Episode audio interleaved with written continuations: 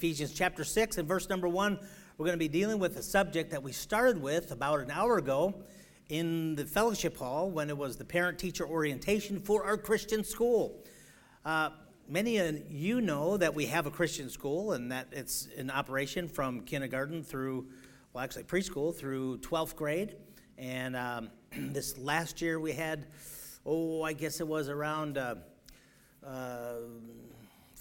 48 or 50 in the school, and then another, 30 or so in the preschool. And so it was going and growing, and the people that are working in the Christian school, that's their life. I mean, that's their ministry, and they're doing a great job, fantastic job. But sometimes the people in the church don't even know that we have a school or what it means, what Christian education means. And so tonight, I'm going to answer the question, why Christian education? Why do we have a school? After Bible college, I was... went to a church in Mississippi, First Baptist Bible Church, First Bible Baptist Church of Drew, Mississippi, and I was the principal of the Christian school there. And I found how much work it was and how much it took, and I couldn't believe that the preacher was doing that prior to the time that I came there. He was doing that on his own before I came to take the responsibilities of being the principal off of his hands. And goodness, it was a big job. It was huge. And I learned some things. I learned a lot of things at that Christian school and within the operation of it. So I'm going to be saying something about that at the close of this service here tonight. But we started with the presentation of the parent-teacher presentation tonight for the Christian school. Matter of fact, we have some that are here tonight that have come to join us here, and they're with us tonight because this is the continuance of dealing with our Christian school, except this is from the perspective of the church, and this is to help you understand the reason why we have a Christian school. This church is dedicated to helping families raise their children in the nurture and admonition of the Lord. That's what we're going to be reading about in just a little bit. The Bible's clear on our responsibility to raise our kids up the way that He orders. Look at the verse, Ephesians chapter 6, verse number 1. First, it starts with the children, and then it's going to switch to the parents. Children, obey your parents in the Lord, for this is right. That's a great verse to start with, having your children memorize. Countless little ones have memorized the first Bible verse they have ever memorized was right there. Children, obey your parents in the Lord, for this is right. Verse 2, honor thy father and mother, which is the first commandment with promise, that it may be well with thee, and that thou mayest live long on the earth. And it goes on, but here, the attitude that you should have with your parents. By the way, that's to children, but is there an end date to that? To honoring, to respecting, to giving parents that place of honor and respect? No, I mean, that should be forever. At first, and I've dealt with this before in the past, at first, your parents command, but then after a while, when you're out of the house, you're on your own, you have your own family, your own universe, and those that are beholden to that next center of gravity, then your parents give advice. But you should always honor your father and mother, that it may be well with thee. That's what the Bible says, that you can have a long life. The Lord will bless you. Let's go on to verse number 4. And ye fathers, provoke not your children to wrath, but bring them up in the nurture and the admonition of the Lord. Stop here and pray. Ask the Lord's blessings. Thank you, God, for this, your word. I pray that you help us to understand some things that would help Woodin Valley Baptist Church to fulfill the ministry that you have for us in doing just that, in helping parents, helping families to bring their children up in the nurture and the admonition of the Lord. Lord, I pray that you help us to understand whose responsibility it is to educate our children. Lord, I pray that you just bless tonight in Jesus' name. Amen. All right, look at that last verse again, Ephesians chapter 6, verse number 4. And ye fathers, provoke not your children to wrath, but bring them up in the nurture and admonition of the Lord. The idea of bringing them up, it means to train them, to teach them, to oversee their education, making sure that the proper perspective of the Lord's values are delivered to your kids. Nurture, it has a balance here, nurture and admonition. Nurture, on the one hand, is wholesome. It's nourishment. It's giving that which is needed for growth and for thriving. So nurture is wholesome nourishment. Admonition, on the other hand, it's harsh correction, or it's tough correction. Sometimes it's difficult to go through, but admonition is correcting a child. It's talking about discipline. You need both, nurture and admonition.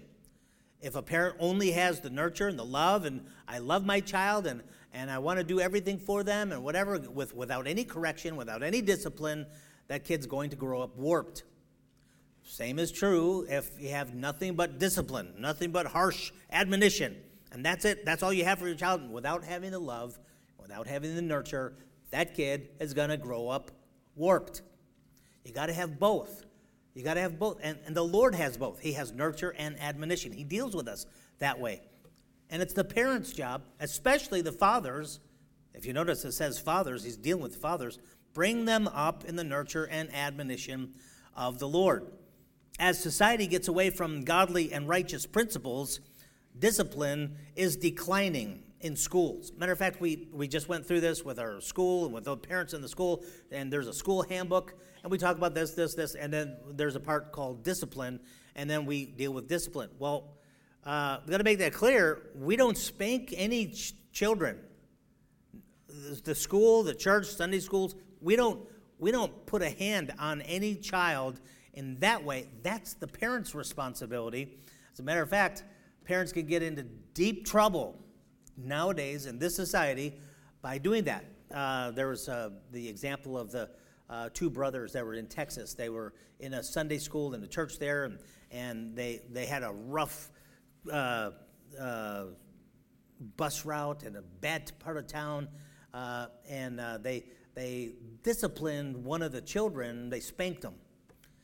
He needed it. His parents said he needed it, but when that was found out, went to court. As far as I know, one of the two brothers is still in prison. This was like 13 years ago. In prison because he spanked a child, even though, and the kid said, yes, I deserved it. I did bad, and I got this spanking, and he told me, and it was all, it didn't matter. It didn't matter. It was, that kind of thing is really looked down upon today in today's society. We can't do that. That's not something that we can do. Now, to work along with parents, if your child needs a spanking, needs discipline that way, then we'll call the parent to come and do that to the child, but we can't do that. As a matter of fact, we had in our nursery one year, we had a parent came and said, if my child does this, I want you to slap his hand, or I want you to slap him or whatever. And we said, no, we can't do that. And the parent said, no, I want you to do that for my kid, because I'm authorizing you to do that. And we said, sorry, ain't going to happen, because we can't do that. We live in a society. That's impossible. That's not going to happen. That is the parent's responsibility. So if you look at that, today what I started with was this society is getting away from discipline. Discipline is declining.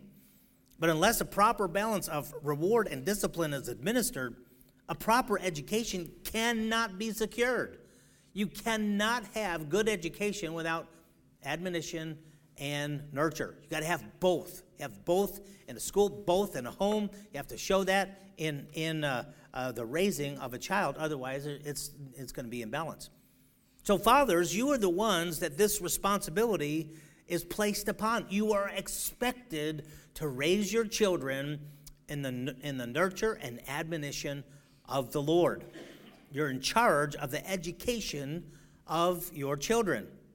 And by the way, the delegation of this responsibility can be worked as long as the parents, the dads, are in charge of overseeing that the kids get the proper biblical values in their education. We've got a movement that, I don't know, I hadn't heard much about it in the last few years, but It was gaining ground real big about parents. Okay, I can't remember the name of the movement, but it was parents had to do everything for their children. They had to be the spiritual admonition, the spiritual teaching of their child. They had to be the discipline. They had to teach. They had to, do everything for their child. And so, therefore, the practical outplaying of that was you never leave your child in a Sunday school. No, family all stays together, and you never send your kids to school because no, you stay together. It's the parents' responsibility. Well, it is the dad's responsibility, the parent's responsibility to see to it that their child is educated, but that doesn't mean you have to do all the education. And as a matter of fact, you see in the Bible, Galatians chapter 4, verse number 1, this is interesting. Read this with me. Now I say that the heir, that's a child that's being raised in a home, has a family, he's going to be getting the responsibility, getting the family business or whatever. That's the heir. The heir, as long as he is child, differeth nothing from a servant, though he be lord of all. So it says here that a child in that home kind of looks like the same thing as a servant, because the child doesn't have any responsibility. Child doesn't have any obligations, that kind of thing. He's treated just like anybody in the household, and he's like a servant or like a kid. Verse 2. But he is under tutors and governors until the time appointed of the Father. Now, I know that what he's talking about here, the point, if you leave it in context, is that he is taught by the tutors and teachers, and that's that the Father appoints. As long as the education is proper, as long as it's biblical, as long as it's godly and just, then it can be overseen by good parents. This is dealing with, and it's talking about the law. It's talking about, the law bringing a person to Christ. The law is compared to our schoolmaster. And here in Galatians chapter 4, he talks about tutors that the Father appoints, meaning the Father says, okay, this kid has to be taught. He has to learn these things. And he finds a tutor, finds a school, finds a teacher that will teach them the same things that I would teach them. It's okay. That's right. It's good. It's not, you don't have to do that yourself. I see that all the time where, people are so concerned because I've got to do everything myself. I've got to do that whole thing. Well, sure, you can do it yourself, but you don't have to. That's not taught in the Word of God. It's taught that it is your responsibility. It's your responsibility, parent, to make sure that the teaching goes on correctly. Just like there, he's under tutors because he's been appointed of the Father to be under tutors that way, which is, it's okay, that's good. The point here is that education is not mandatory that it be done by yourself. Let me stop here and just deal with something that is practical. Homeschool. When you look at homeschool considerations, this is what I tell our Christian school parents or anybody. The best education that can be had, I believe, is a good homeschool. You say, well, preacher, you got a Christian school here, so why doesn't everybody homeschool? Let me tell you why. I don't think it's good for everybody to homeschool, because most homeschools are they're lousy. They're nothing more than truancy, because they don't have a good situation to teach a child the things that need to be taught. And so therefore, although the heart is in there and the desire, most parents are not good homeschoolers. There are some that are excellent homeschoolers. As a matter of fact, we have some in our church that are excellent homeschoolers. I could point them out to you. I don't want to give anybody pride or that kind of thing, but they're very good. I mean, the best that a child could ever get is a homeschool education. But not all parents are fit to be good homeschoolers. You're looking at a preacher and a parent that we had before we had a Christian school here. I mean, we tried to check this Christian school, which was nothing more than a private school. It was, you know, trying to keep drugs away from the kids. But it wasn't a Christian education. Didn't give biblical, it was not biblical or godly values. It was just, a private school. And then we tried this and we tried that. We tried to, and you know what? In this area, there's not a good Christian school. And that's why we had to start one. Because prior to the time that we actually started one, we had to homeschool ourselves, and so we said, okay, well, we will homeschool the child. That didn't turn out really good. I'm just being honest. That was not, no, we didn't win any prizes. I was the teacher, I was the pastor, I was the disciplinarian, I was the PE director, I was everything, and I was going crazy. And I'm just not that, I can't do that. I just wasn't good, I couldn't do that. Neither could my wife. We did the best we could because we had to. Because the alternative of sending them to an institution that we're gonna chew them up and spit them out in so many ways that are so contrary to Christ and Christian principles, we weren't gonna do that, so we had to, and we were just not good homeschoolers. I'm telling you, folks, many, many times I'll see somebody who is homeschooling and it's nothing better than truant, meaning no education at all. That's not the best. So, we get this false guilt placed upon us saying, I have to do this, I have to teach it. No. If you take a look at what the Bible says, the father can appoint a tutor. That's what it says. And he's not preaching against that. He's saying, in certain situations, this is how it is. Because the proper education of your child is up to the parent. And it is the parent's responsibility to see to it that the kids have the proper upbringing and the proper, that. The problem is finding that situation where a godly biblical worldview is taught to our children. And if you can do that, you can get a situation where you have that taught. Well, that's wonderful. Take a look at Deuteronomy chapter 6, verse number 6. Deuteronomy 6:6. And these words God tells the Israelites in a different culture and different situation or whatever, but these principles are wonderful for believers today when we have God's words. He says these words, he's talking about his word, the Bible, the words that he gave them. These words, which I command thee this day, shall be in thine heart, and thou shalt teach them diligently unto thy children, and shalt talk of them when thou sittest in thine house, and when thou walkest by the way, and when thou liest down, and when thou risest up. And thou shalt bind them for a sign upon thine hand, and they shall be as frontlets between thine eyes, and thou shalt write them upon the post of thine house and on thy gates. God says this clearly 2 times in the book of Deuteronomy. He says, listen, you're to take these things, the principles, the words, the promises, the warnings that I give you, these words, and you are to teach them to your children in every situation, no matter what it is, you teach these. It's your job. Parents, it's your job to make sure that your kids are taught these things. So God's word and his principles are to be taught to kids full time. Isn't that what he says? When you walk by the way, when you sit in the house, when you get up, when you go to sleep, you're to deal with this at all times. But we spend very little time in interaction with our kids sometimes, and then we also expect that a biblical worldview is to be given to them at church.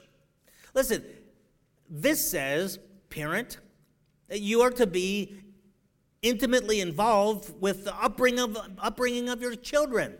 I've seen people in ministry who has nothing to do with their kids, and they're not in the lives of their children. You know what?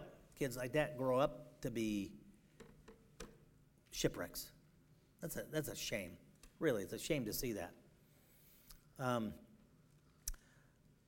In my own family, with my own children, I wanted to involve my kids in everything that we did. It was our ministry. The whole family was in this. The whole family was doing this. We tried to serve God together. I tried to spend time with my children as they were growing up, and time, whatever. And you know what? Not 1 minute of that was a waste. Not 1 minute.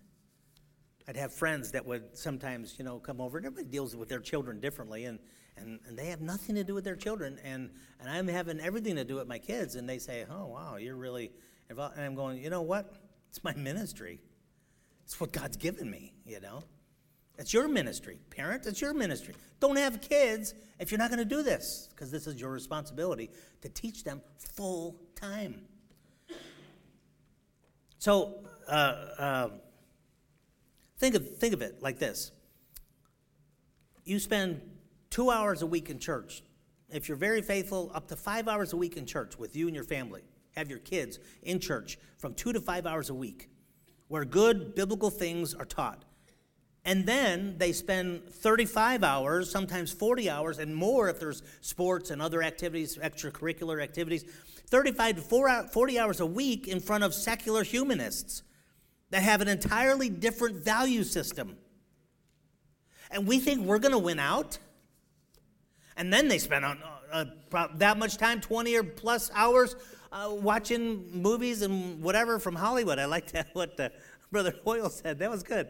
Hollywood gets it right in the areas, but not in the area of science or morality or financial responsibility or character or any, it doesn't get it right anywhere. And your kids are spending all this time immersed in movies and their friends that are lost and whatever. And in school where the teacher is probably a humanist. Do you know what a humanist is? A humanist is somebody who doesn't honor God, love God, worship God. No, they worship self. Self is on the throne. It's humanism. Is human concerns are the most important. It's not what God wants. It's what I want. Being happy. Me. And they're sitting in front of people that are teaching them 35 to 40 hours a week that don't have proper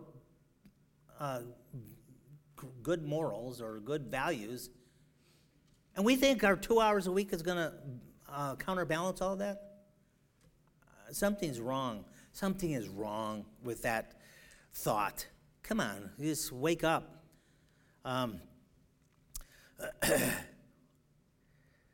We think that we're going to win out. Proverbs chapter 13, verse number 20, the Bible says, "He that walketh with wise men shall be wise, but a companion of fools shall be destroyed." And this is just talking about the experience, the exposure you get with friends, with people you're with you know the people you spend time with. If you walk with fools, you're going to be foolish. You walk with wise people, you'll be wise. When there's all of this time that's spent from those who don't have good principles or values, the walking with implies spending time with. How does it make sense that we're losing a generation of kids who grow up forsaking the faith, and we look around and we're naive as to wonder why? Why did that happen? Why do my kids not love God? Why do they love whatever the rock star is nowadays more than they love God? Why do they want to be like that rather than be a force for the Lord? Why do you think? Because of the exposure and what we're doing, so the question is, whose job is it to educate our children? Ephesians 6:4 again.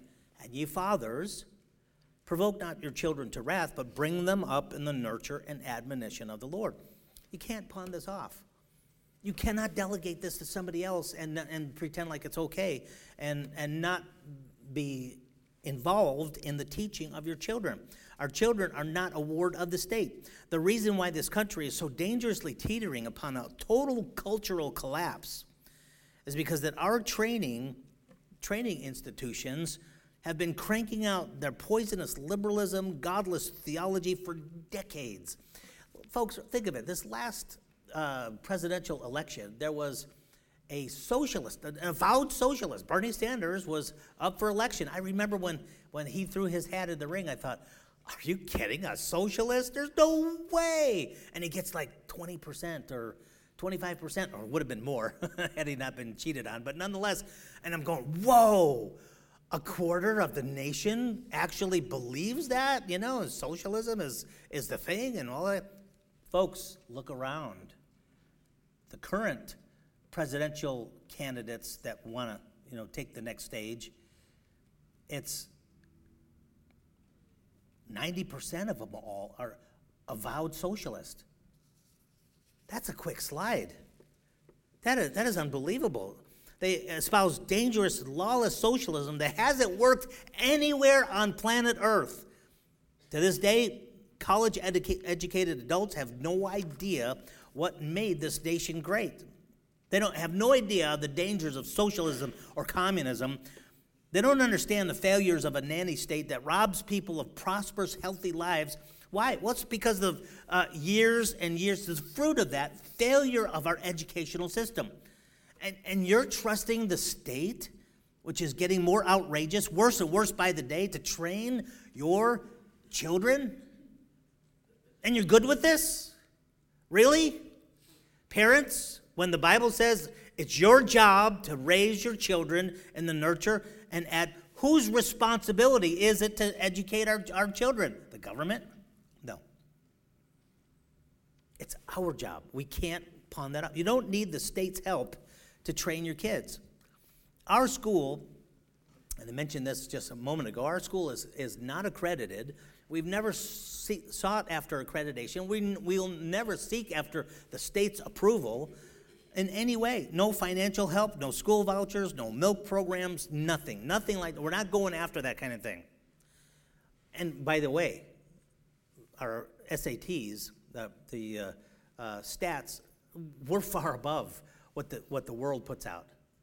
And they come out with a proper value system, because we're teaching all of that, what the Bible teaches and authority and everything else. And so we're way ahead. We're way ahead as far as what our SAT scores are higher than any and every public school in the area. And that's a blessing. It's a blessing to see that. Our kids are exposed to the truth and have teachers that pour their lives into them as a ministry. What a blessing that is. We got some of the teachers tonight. We got Aaliyah here tonight and some of the others that have their kids in our Christian school. What a blessing. And we know it's a ministry because they get paid criminal wages. And they wouldn't do that for anything else besides the Lord. And we want to do our teachers right. But I'm telling you what, it's a ministry. It's a ministry. It's a ministry. Public education gives us secular humanism. Like I said, man is the center of the universe in happiness, values, morals. It's just ethics are situational ethics. There is no authority, no morals, no final say, folks. This is the final say. The Word of God. We understand that the Creator is the supreme authority that is not recognized in secular humanism. It teaches evolution. In evolution, you have a godless universe with great consequences to that.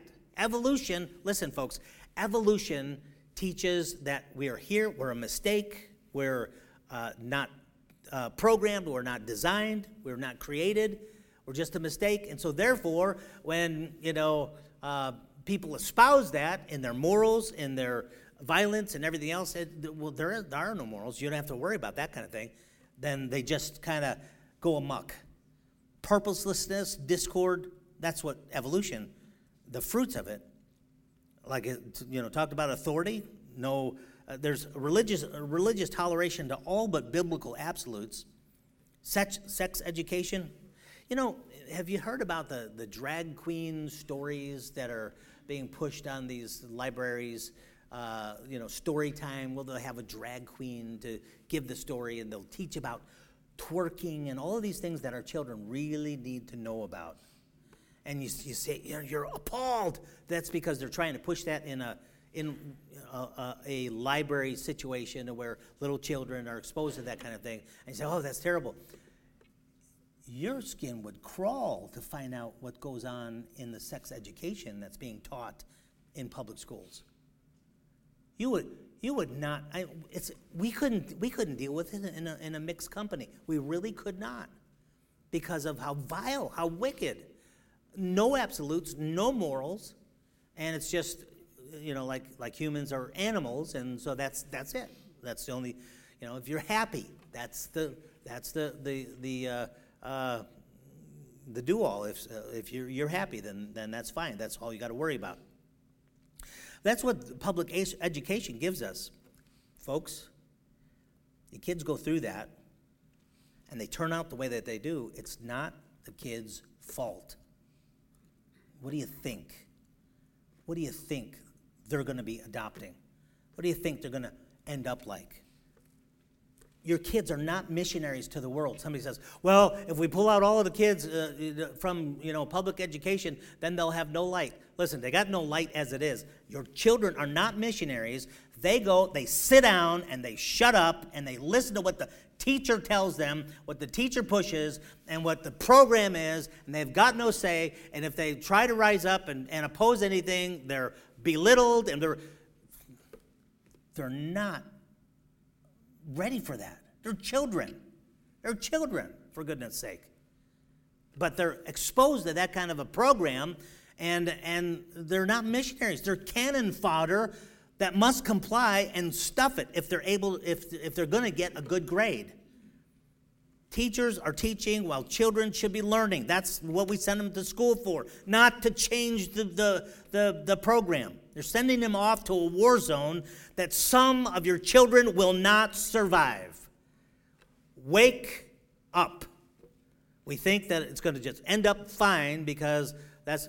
There are so many things, folks, there are so many things that I've had to, in my Christian walk, after I have gone through a public education system for 12 years, thinking that, well, that's just right. That's just the way it is. And it's not at all. I had to wash all of that stuff out because of it's contrary to what God says, what the Word of God teaches. I tell this to our Christian school parents every year. There's 3 institutions that must be singing the same song, telling the same story, saying the same thing: the home and the church and the school. You got to have all 3 of those in line. If all 3 are not in line with the same value system, you're going to get problems.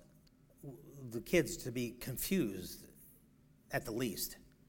All 3 institutions have got to be saying the same thing. Some have no support from the home.